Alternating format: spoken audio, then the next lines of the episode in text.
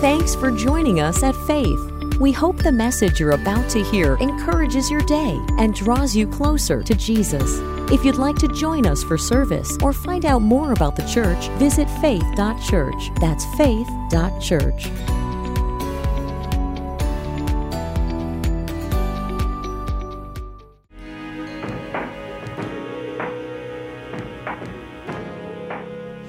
King Jesus, we love you. And we thank you for your goodness, God, to us. We recognize that you have opened the way for us, what was impossible for millennia for us to do, which was to be in relationship with you. You, in a moment, reverse that curse and open the door for us. And we want to say thank you, Jesus. We set our hope and our faith firmly on you this morning. And we invite you, Holy Spirit, to speak to us, to convict us of who we are now in Jesus because of the work of Jesus. That you would give us strong and deep conviction around what it is that you have called us to do. And so we honor you and lift you up this morning, King Jesus. You are the King, and your name, Jesus, is above every name that has ever or will ever be named for all of eternity. Amen. Friends, it's good to be with you this morning. Those of you who are brave enough to come out in negative 85 degrees or whatever it is out there, I don't even know. How many frozen pipes we got out there. I have one. Hopefully, well, I don't know. Hopefully it doesn't burst. We'll see. We're here, so we won't know. But that's okay. I enjoy swimming pools as well. Um, also, I just want to mention and state the obvious like, no, Jesse and I are not twins, and we didn't. I'm not actually Jesse. I am Mark, even though we're dressed like almost identically today. We did not plan that. It's kind of fun. I'm grateful to have Jesse on the team. He is our communications leader and has been doing such a great job helping out here and serving with the teams. And so, can we give him a hand and just thank him for helping carrying the load? I don't know where he went, but he's off doing his thing somewhere. So, thank you, Jesse. Listen, we're in the series Built for This. Built for what? Well, you know, it's good to know what we're here for as a church. And, and I'm sure that you guys know that we're not here just to gather together and have a good time hanging out, right? Although that's fun too. We're here for a purpose. God has set us in this city for a purpose. He has set you in your jobs, in your families, even in your neighborhoods for a purpose. Can I get an amen? Listen, I know it's cold outside, but don't treat me like y'all treated me last uh, December 31st. Remember, that was cold. It was like cranking a cold car in here in the morning. So, you guys are here, right? Say yes. All right, perfect. I love it. Listen, we are going to be teaching through four pillars of our church and our mission and our vision and what we're believing that God wants to accomplish in each and every one of us throughout this year. Number one, is the pillar of believe. Believe what? Believe on Jesus Christ. Believe that he is who he says he is. In Matthew 22, verse 36, uh, one of the teachers and Pharisees asked Jesus, Hey, what is the greatest commandment? He's trying to trick Jesus. That doesn't work. And Jesus responded to him, saying, You shall love the Lord your God with all your heart, and with all your soul, and with all of your mind. This is the great and first commandment. And the second is like it you shall love your neighbor as yourself. So, this is our first pillar is to believe that God is who he says he is and love him accordingly. The second is to belong. To belong to what? To belong to the family of God, to belong to the community of believers. Now, there was a movement a couple of times through the Celts. They, I don't know if you know this or not, but they re evangelized Europe like twice. And one of their methodologies or their beliefs was that someone needed to belong to a community before they could believe in Jesus. Now, while that is occasionally true, what we believe here is that someone to belong to the family of God first needs to believe that Jesus is who he says he is, right? Because he's the only way back into relationship with the Father. So it's important that we understand while, of course, we want to do outreach to people who don't know the Lord yet, We want to invite them into our lives. We want to spend time with them. We want to show them an example and not just talk at them. You follow what I'm saying? Show them an example and not just talk at them. They need to actually be able to see your life to do that. But they aren't yet adopted into God's family until they set their hope in Jesus. And so, this is a, a piece that's really important too, because when you belong to a community, you actually will get the opportunity to grow. If you skip this part, if you skip out and just try to do it yourself, you may grow a little bit, but there's going to be a lot of blank spots in your maturity. And that's because you don't have someone who can lovingly say to you, Now listen, DJ, it's time you grow. DJ's right here. I see you. We love you, DJ. Do you know what I mean? Anybody ever been called out by someone? Or called, I like to say, called upward? It's like, it's time to mature, Mark. I know. I just kind of don't want to yet. Well, you are 40. And how do I know I'm 40? Because I went to the doctor and they asked a question I'd never heard before Have you fallen down or been injured recently? I was like, What? I was just here six months ago and you didn't ask me that. And he said, Well, it's because you're old now. Listen, in Acts chapter 2, we see an example of this you know, on the day of Pentecost, the Holy Spirit came and people started speaking. The disciples who were there started speaking in tongues. And in Jerusalem, there were people from all the nations of the earth, it says. And what was astonishing to them is that they were hearing the glories of God proclaimed in their own languages. That's crazy. Story for another time. I was in Mexico and this happened. A girl didn't speak any English got filled with the Holy Spirit and spoke perfect English for a week. She couldn't even go to work because she could only speak English. So I've seen it firsthand. It's crazy. So these guys are doing this. The, the, the people who are visiting Jerusalem and are in town, they're like, these guys must be drunk. And Peter gets up and says, We're not drunk. We haven't even had time to get drunk yet. It's still the morning time. But he declares the message and the glory of Jesus to this crowd of people. And it says that they're cut to the heart. What should they do? And he says, believe in Jesus and then be baptized into his name. And later it says that God added 3,000 people to the group of believers that day alone. 3,000 people in one shot.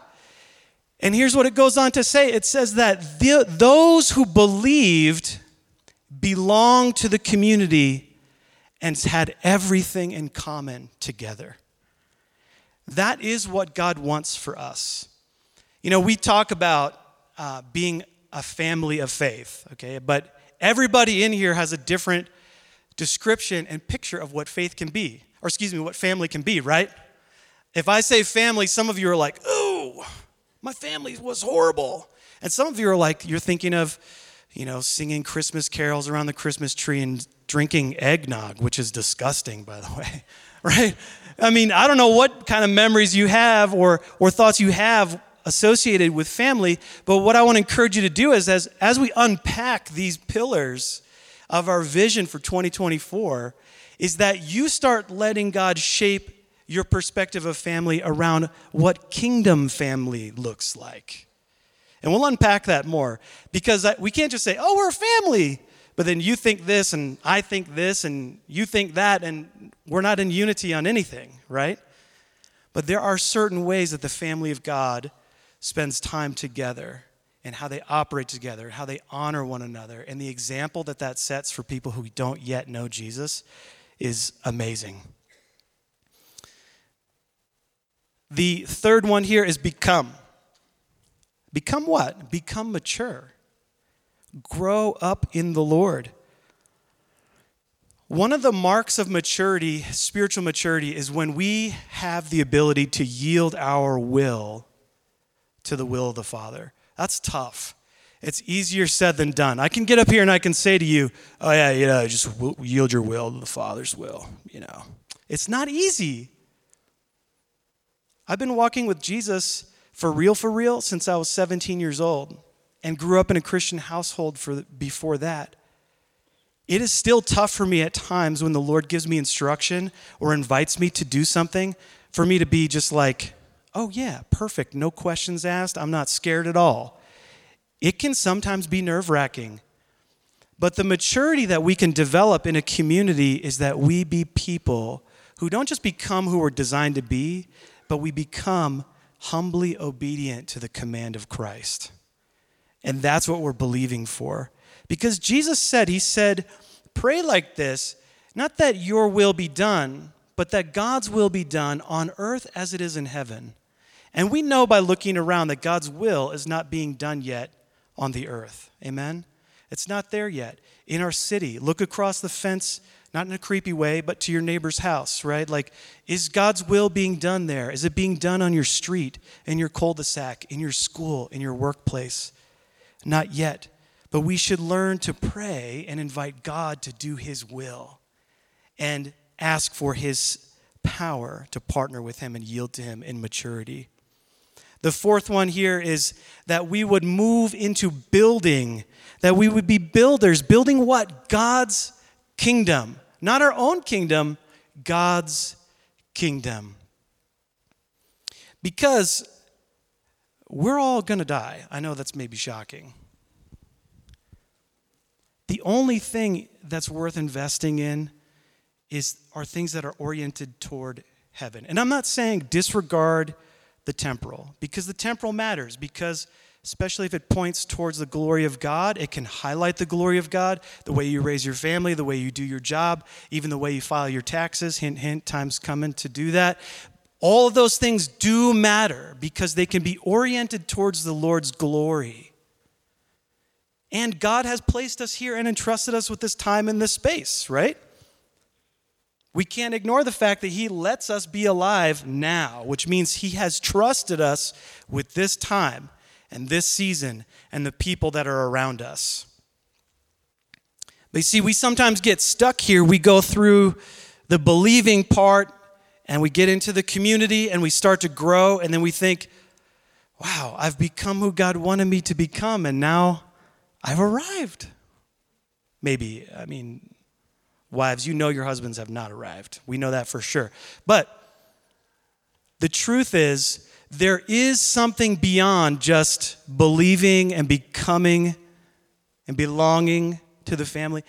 It is to build his kingdom and be on mission with God.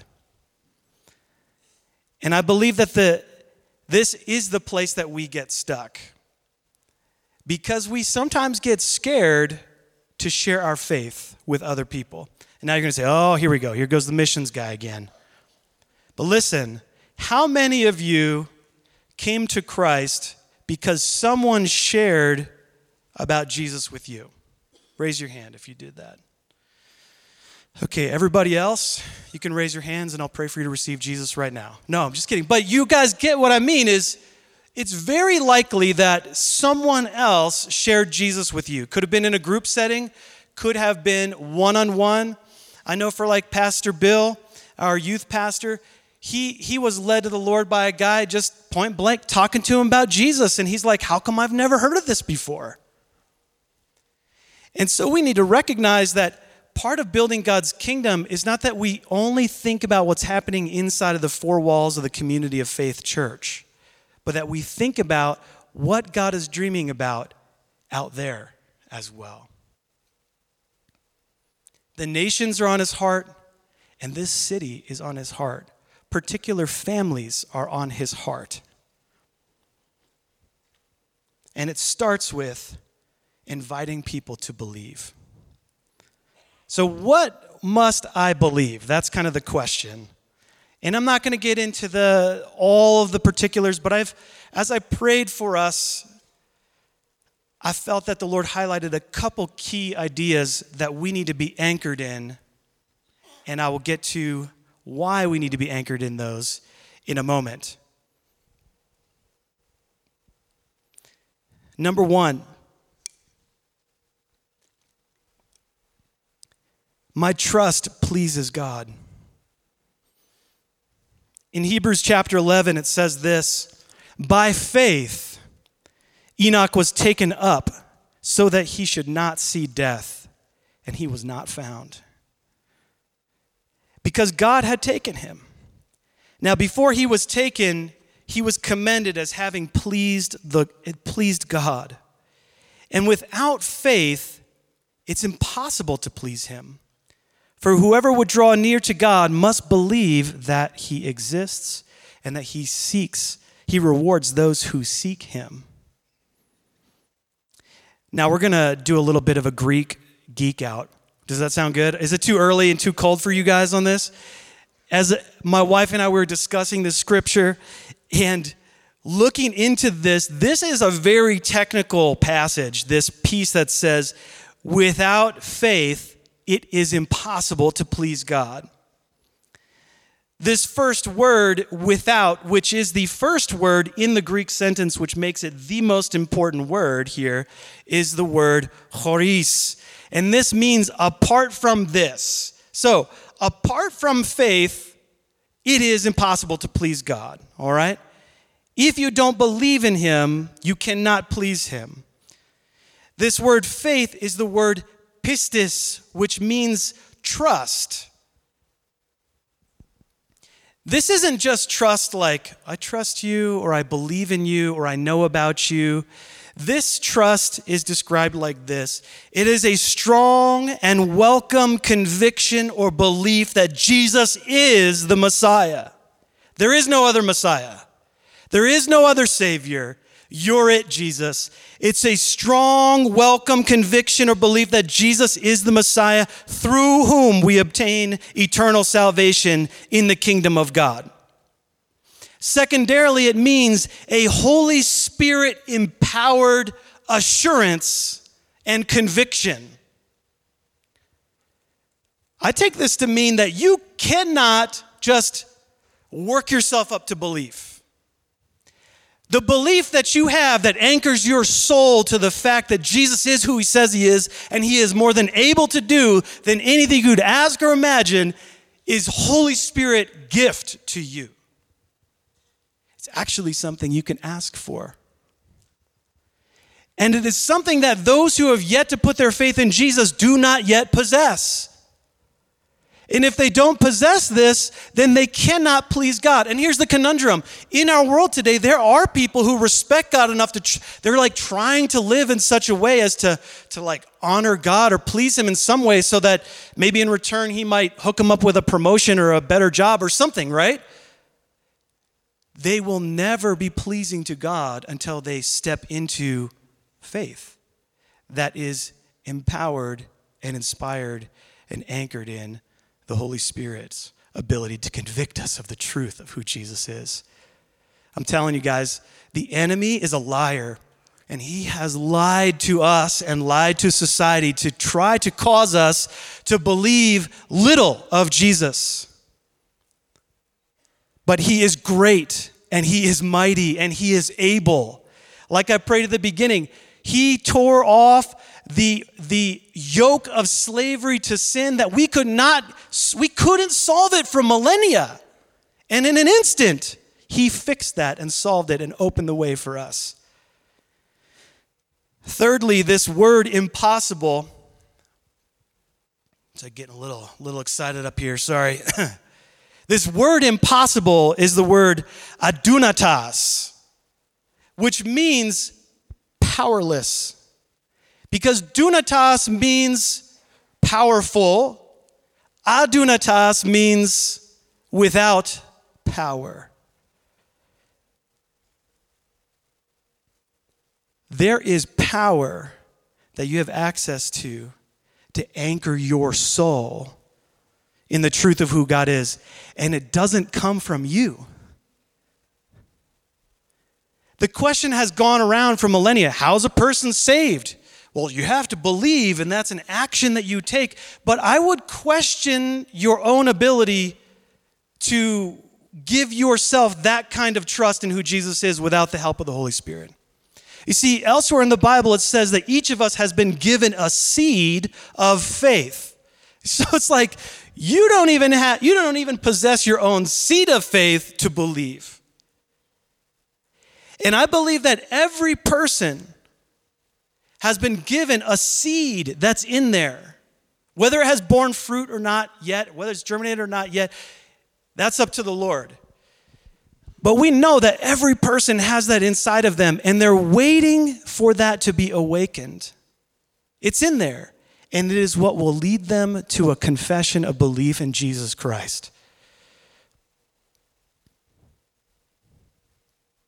It is impossible to be pleasing to God without this kind of faith.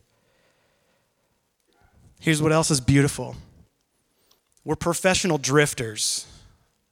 We're all like spiritually driving our spiritual lives while texting and on a Zoom meeting and putting on eyeliner, some of us at the same time. We drift. We speed up, we slow down, we get hot, we get cold, we're on and off. And thankfully, Jesus knows this about us and he empathizes with our weakness and he knows that our, he knows our frame, he knows that we're dust, and he knows that we need help. And that's why he gave us the Holy Spirit to help anchor us in the truth of who Jesus is. Listen, obedience is the fruit of a trusting relationship in Jesus. So you can measure you can measure your level of belief in who God is based on how obedient you are how ready you are to obey his voice. And I don't say that to condemn anybody. Listen, again, I'm a pastor and I struggle with this. But I know that that upward call of maturity is there to not just believe, but to put it into action as well. And here's the thing I believe that God wants to strengthen our belief in Him for a few reasons. But one of them in particular is because the world out there that doesn't yet know him needs to see an authentic relationship with Jesus on display. They need to see that. Why? Because the world out there, those who have yet to start following Jesus, they may have some beliefs about God already and about Jesus and about Christianity. Can I get an amen? I mean, sometimes I'll ask people this question. It's one of my favorite questions to ask random strangers. You're going to love it. You should try it out. It's this What do you think God thinks about you? I tell you what, you get all kinds of crazy answers when, when people hear that question because it immediately starts to show you what they think God is like. And it shows you really quickly that they actually feel that this, this innate need to try to please this God in the sky, lest he rain fire and brimstone on them while they're asleep or something.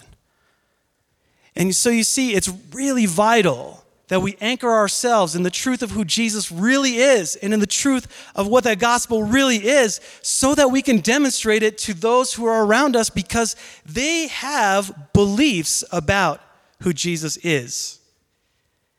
And they may not be accurate or correct. So they need you to engage in this process of growing up and applying your belief in a real way. Are you guys tracking with me so far? I know we're missing like half our crowd because of the frostiness outside. You're probably online. We love you all the same. We forgive you.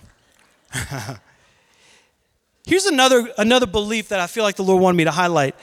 Jesus actually, He came to rescue me and you and us because we actually needed it. John 3:17, which is the lesser known scripture right after the most famous scripture in the whole New Testament, says this, and this is Jesus speaking to a teacher of the law. He says, "Look, God didn't send his son into the world to condemn the world, but in order that the world might be saved what? Through him. Through his work." Jesus didn't come here to point fingers at you or at me or at anyone else. He came here, He convicts us of sin because it's the very thing that destroys us and has been plaguing humanity so that we can step into a believing relationship in the work of Jesus Christ and with the Father. That we can enter in and be anchored in that.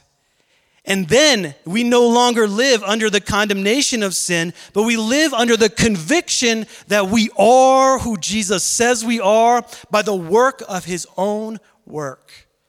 It is the result of His work, spiritually speaking, that then begins to produce a life of sanctification for you and for me. What does that mean?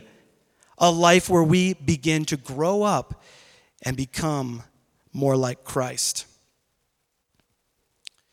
The next belief that I believe God wants me to highlight here is this that God actually wants me. Can you say that? God actually wants me. I could tell you really believe it too. That's not really fair. I have a microphone, so I don't have to shout as loud. But God actually wants me. He actually wants you. He actually wants the person who's caught in adultery out there in Arvada. He actually wants the drug guy who's buying and selling to high schoolers. He actually wants an encounter with that 14 year old kid who's confused about his sexu- sexuality. He actually wants that person. He doesn't just want to fix us. He wants us where we belong, which is in relationship with Himself for all of eternity. Listen, Ecclesiastes says this that God has put eternity in the hearts of mankind. There is something in here, like an invisible thread that ties all the way out to eternity. Imagine it. And it's connected. And you try to turn away from that purpose and that place, and it tugs on you, and you're like, what is that? There are people in the city of Arvada, friends, who need to be told what that tug is. You might think, like, well, everybody knows Jesus. They already know that. There's a church on every corner in this place. But let me ask you this I believe our church is a life giving, spirit filled church. But when was the last time you openly shared your faith with somebody? Why do we think that the other church is going to do it? Or the other Christian is going to do it. Why do we do that? Now, for those introverts in the room, before you get all nervous and think I'm going to ask you to share your faith, I'm going to tell you, I'm going to ask you to share your faith. Today. No, just no, I hear some people getting up and leaving in the back. No, I'm not going to tell you how you should share your faith, but there are going to be times where the Lord's going to say, It's your time. Here's the person.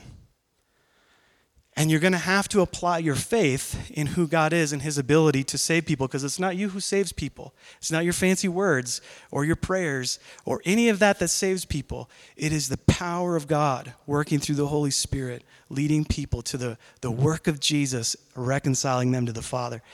It kind of sounds kind of crazy and complicated, but just leave it like this it's God's job to do the saving and the calling, it's our job to make the invitation and to make the introduction because we cannot continue to assume that people know who Jesus is, who he really is.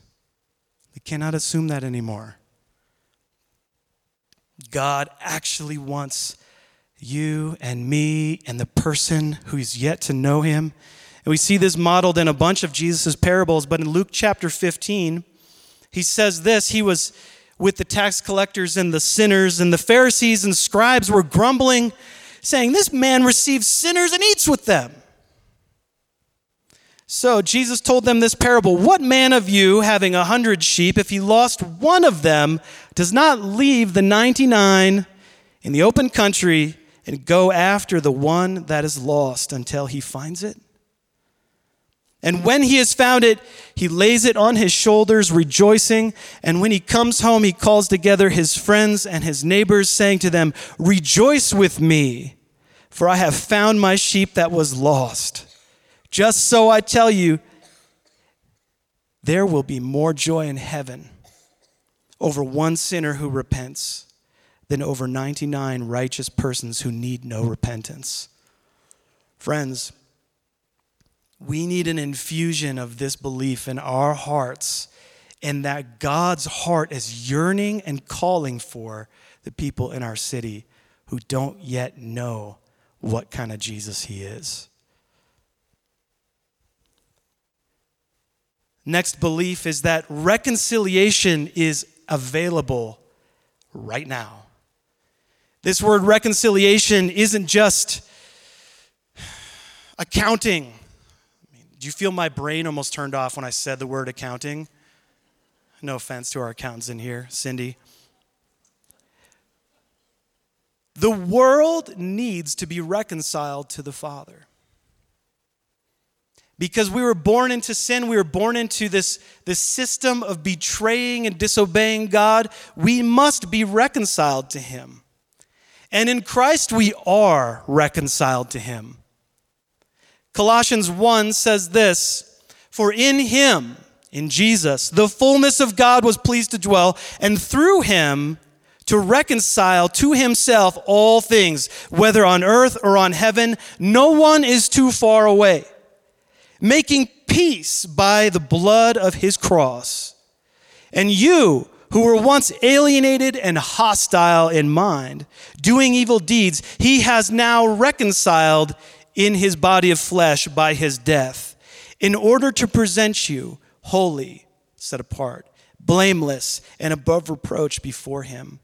If indeed you continue in the faith, belief, stable and steadfast, not shifting from the hope of the gospel that you heard. What is this gospel that you have heard which reconciled you?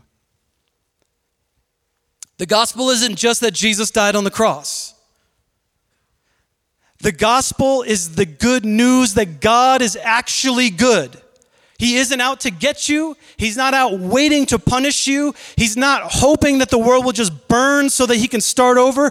God actually wants you. He's actually good. He's actually provided a way for you. When we were powerless, when we were enemies, when we were wretches, God loved us and chose us anyway. That is good news. Because none of us can make it there on our own. We cannot. And so he made a way. He did what we could not do so that we can believe him and see things that are impossible become reality. You see, in Romans, it's kind of interesting. This remember the word adunatas? In Romans chapter 8, it says this for God has done what the law, weakened by the flesh, could not do. It's that same word, adunatas. Not only were we unable to reconcile ourselves, not even the law could reconcile us. It was powerless to do it. But by sending his own son in the likeness of sinful flesh for our sin, he condemned sin in the flesh in order that the righteous requirements of the law might be fulfilled. This is so much more than just believing or knowing about Jesus. This has to do with the moment in which we come into contact with the Holy Spirit's conviction that Jesus is who he says he is, and he actually loves us, and he actually wants us, and he actually wants to reconcile us. And not only does he want to, he is able to. Amen? The gospel is that God has a plan and you are a part of that plan and He wants you in. God did what we were powerless to do and it was His pleasure to do it. No, He doesn't work at Chick fil A. I know what you're thinking.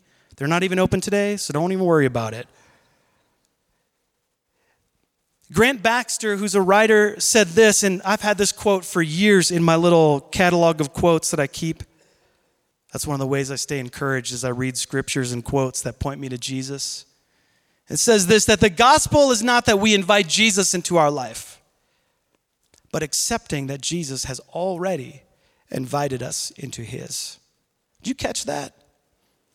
The gospel isn't just that Jesus died and rose again and now you don't have to be a sinner. No, Jesus himself has, has already invited you. You already have an invitation in your inbox saying, Come be a part of my life. My life is here to share with you. And you say, Well, what do I have to bring? And you know, unlike teenage girl birthday parties these days are like, bring 15 gifts per person. He says, just come. Just come. Do you believe that you can just go to Jesus? You can just come to him? Do you believe that you have access to the Father unlimited? Do you believe that? I want you to have assurance and conviction you have access to Him. And it is his joy and his pleasure to give you access to him. But it isn't just for us, you see. We have been charged to pray for God's kingdom and his will to be done here on earth as it is in heaven. And we have been told in Matthew 28 18 and 19 to go into every nation, every place, every people group, everywhere. And yes, that includes our city. To go there and declare the goodness of who God really is and make disciples of all peoples, teaching them everything that he has taught us.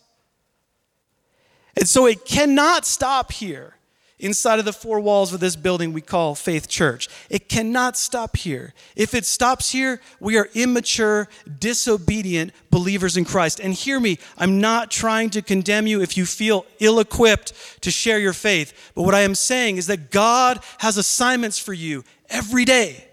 And it really matters to the people that He wants you to reach. It may be inconsequential to you, but it really matters to the people that he's going to bring you across.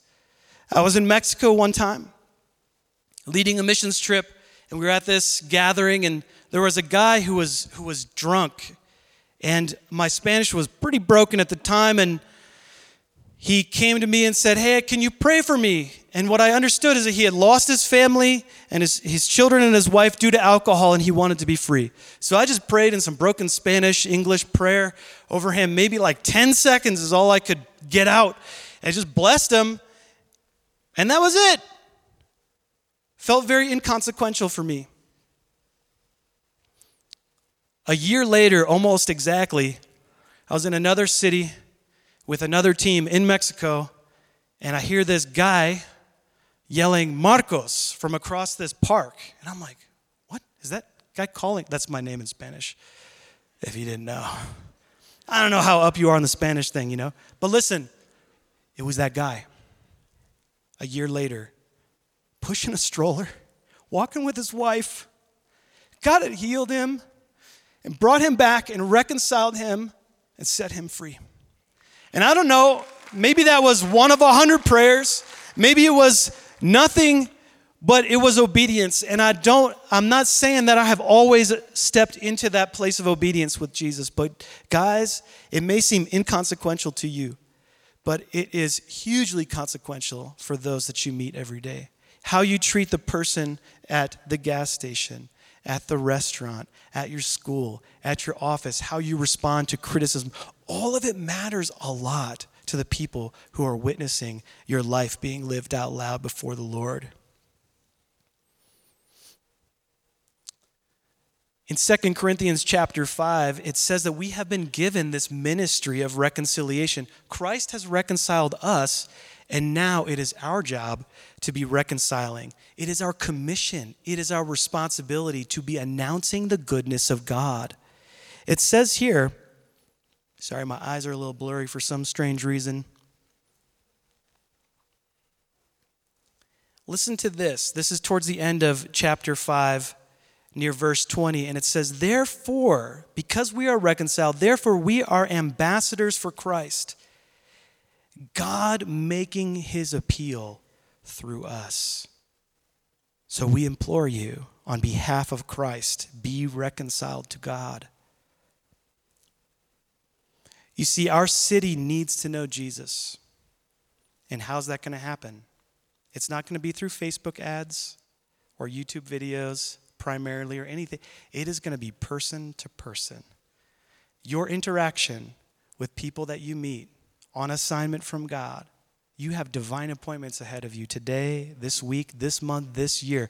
People that Jesus needs you to minister the life giving message of reconciliation to. Sharing those beliefs that we talked about with them, they are actually wanted. It's their trust in Him that makes them pleasing before God. And without it, they can never be pleasing to God. That God is actually good. It says this in Romans chapter 10, verse 13. It says, For everyone who calls on the name of the Lord will be saved. No exceptions.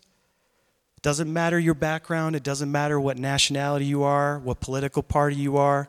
how confused and messed up you are, everyone who calls on the name of the Lord Jesus will be saved. Called in. Paul goes on to say, How then will they call on, on, on him in whom they have not believed? And how are they to believe in him of whom they have never heard? And how are they to hear without someone preaching? And how are they to preach unless they are sent? As it is written, how beautiful are the feet of those who preach the good news. Friends, Jesus is sending us to our city. Are you willing? Are you willing to be willing? This year, we're building out some campaigns to engage our city. And while we don't have all of the plans laid for the entire year, I can tell you this that the first portion of the year leading up to Easter is going to be saturating our city with prayer. Not just in this building, praying for our city, but joining together in groups to pray throughout our entire city and along the borders of our city, in particular areas of our city, even going door to door for those of you who feel that's what God would have you do to say, Hey, I'm your neighbor. How can I pray for you today? It's going to be a beautiful time. We also, on March 1st, have a gathering for Gen Z and Gen Alpha where we are going to commission them to live their missional call by planting and starting Jesus groups in their middle schools, high schools, college campuses, or going to the nations. And so be praying for that. That's going to be March 1st. We're, we're inviting everyone we can think of that's between the age of 13 and 22 to come and have that infusion of God's heart and his mission in this city and the nations. So, as we get ready to close and move towards communion, I want to ask you this question. Or here's, here's a question to contemplate this week Who is in my sphere?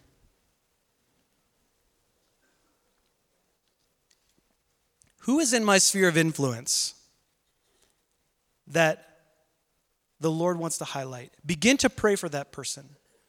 Because here's a trap I just want to highlight. The enemy loves to get us all worked up about things that are going on in places where we can do nothing about it. Not many of you can step into this, the conflict in Ukraine with Russia and solve that problem. Amen? But we spend disproportionate amounts of time being concerned about things that are going on way outside of our sphere of influence and very little time being concerned about something we can actually do something about.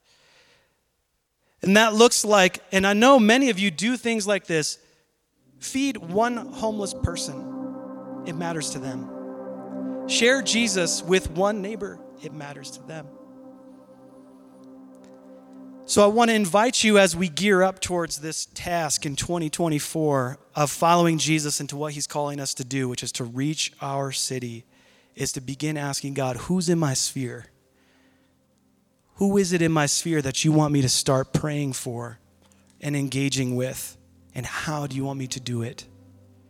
It might be like Jeff Galasso, where you make killer Rice Krispie treats and you feed them towards the Lord. It might be something else, but I believe that God cares a lot about this city and the lost here, and He wants us to engage. And so, Lord, we invite you we just ask for your help. As we step into this place of engagement in 2024, we want to be ambassadors for you we want to be available for you to make your appeal through us. So we love you and trust you. Amen. I'd invite you to stand as we take communion together. We're going to be taking communion all this month. You could take the bread, the cracker out from underneath before you open the top. That's a good tip. We know that on the night that Jesus was betrayed, he took the bread and the cup, and it says in Matthew 26 that he took the bread, and after blessing it, he broke it. And he gave it to his disciples, and he said, Take and eat. This is my body, which is broken for you. This bread was willingly It represents the, the, the flesh and body of Jesus that he willingly gave up so that we could be reconciled and step into relationship with Jesus.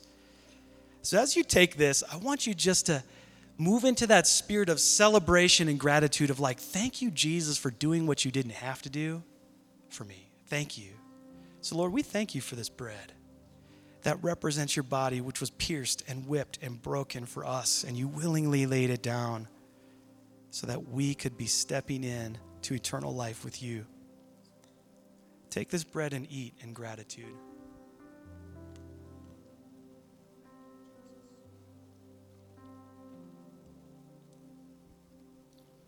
It goes on to say in Matthew 26 And he took the cup, and when he had given thanks, he gave it to them, saying, Drink of it, all of you. For this is my blood of the covenant, which is poured out for many for the forgiveness of sins. And Jesus, we want to say thank you for this grape juice that represents your blood that was poured out to begin a brand new covenant relationship with us and us with you. Thank you for spilling it willingly, and thank you that you promise you are coming again.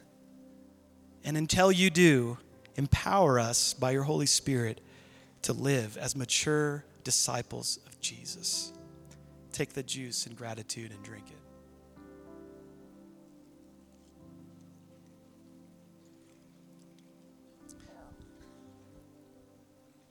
Friends, if you've made a decision today, don't forget to scan that QR code or visit the Connect Center out in the atrium. And visitors, don't forget that if you're new here, we have a gift for you and we'd love to meet you. Let me pray for you guys. Jesus, we thank you, God, for warm cars and thawed out pipes. And we thank you, God, for family and friends and especially for the community of Jesus. God, would you build your church? Build your church in this city and may it be like a city on a hill that cannot be hidden for your name and for your glory alone. In Jesus' mighty name, amen. Guys, have a great week. We love and appreciate you, and we'll see you next week. We hope you enjoyed the message. If you'd like to watch a service live online, you can join us every Sunday at 10 a.m. at live.faith.church. For everything else, visit faith.church. That's faith.church.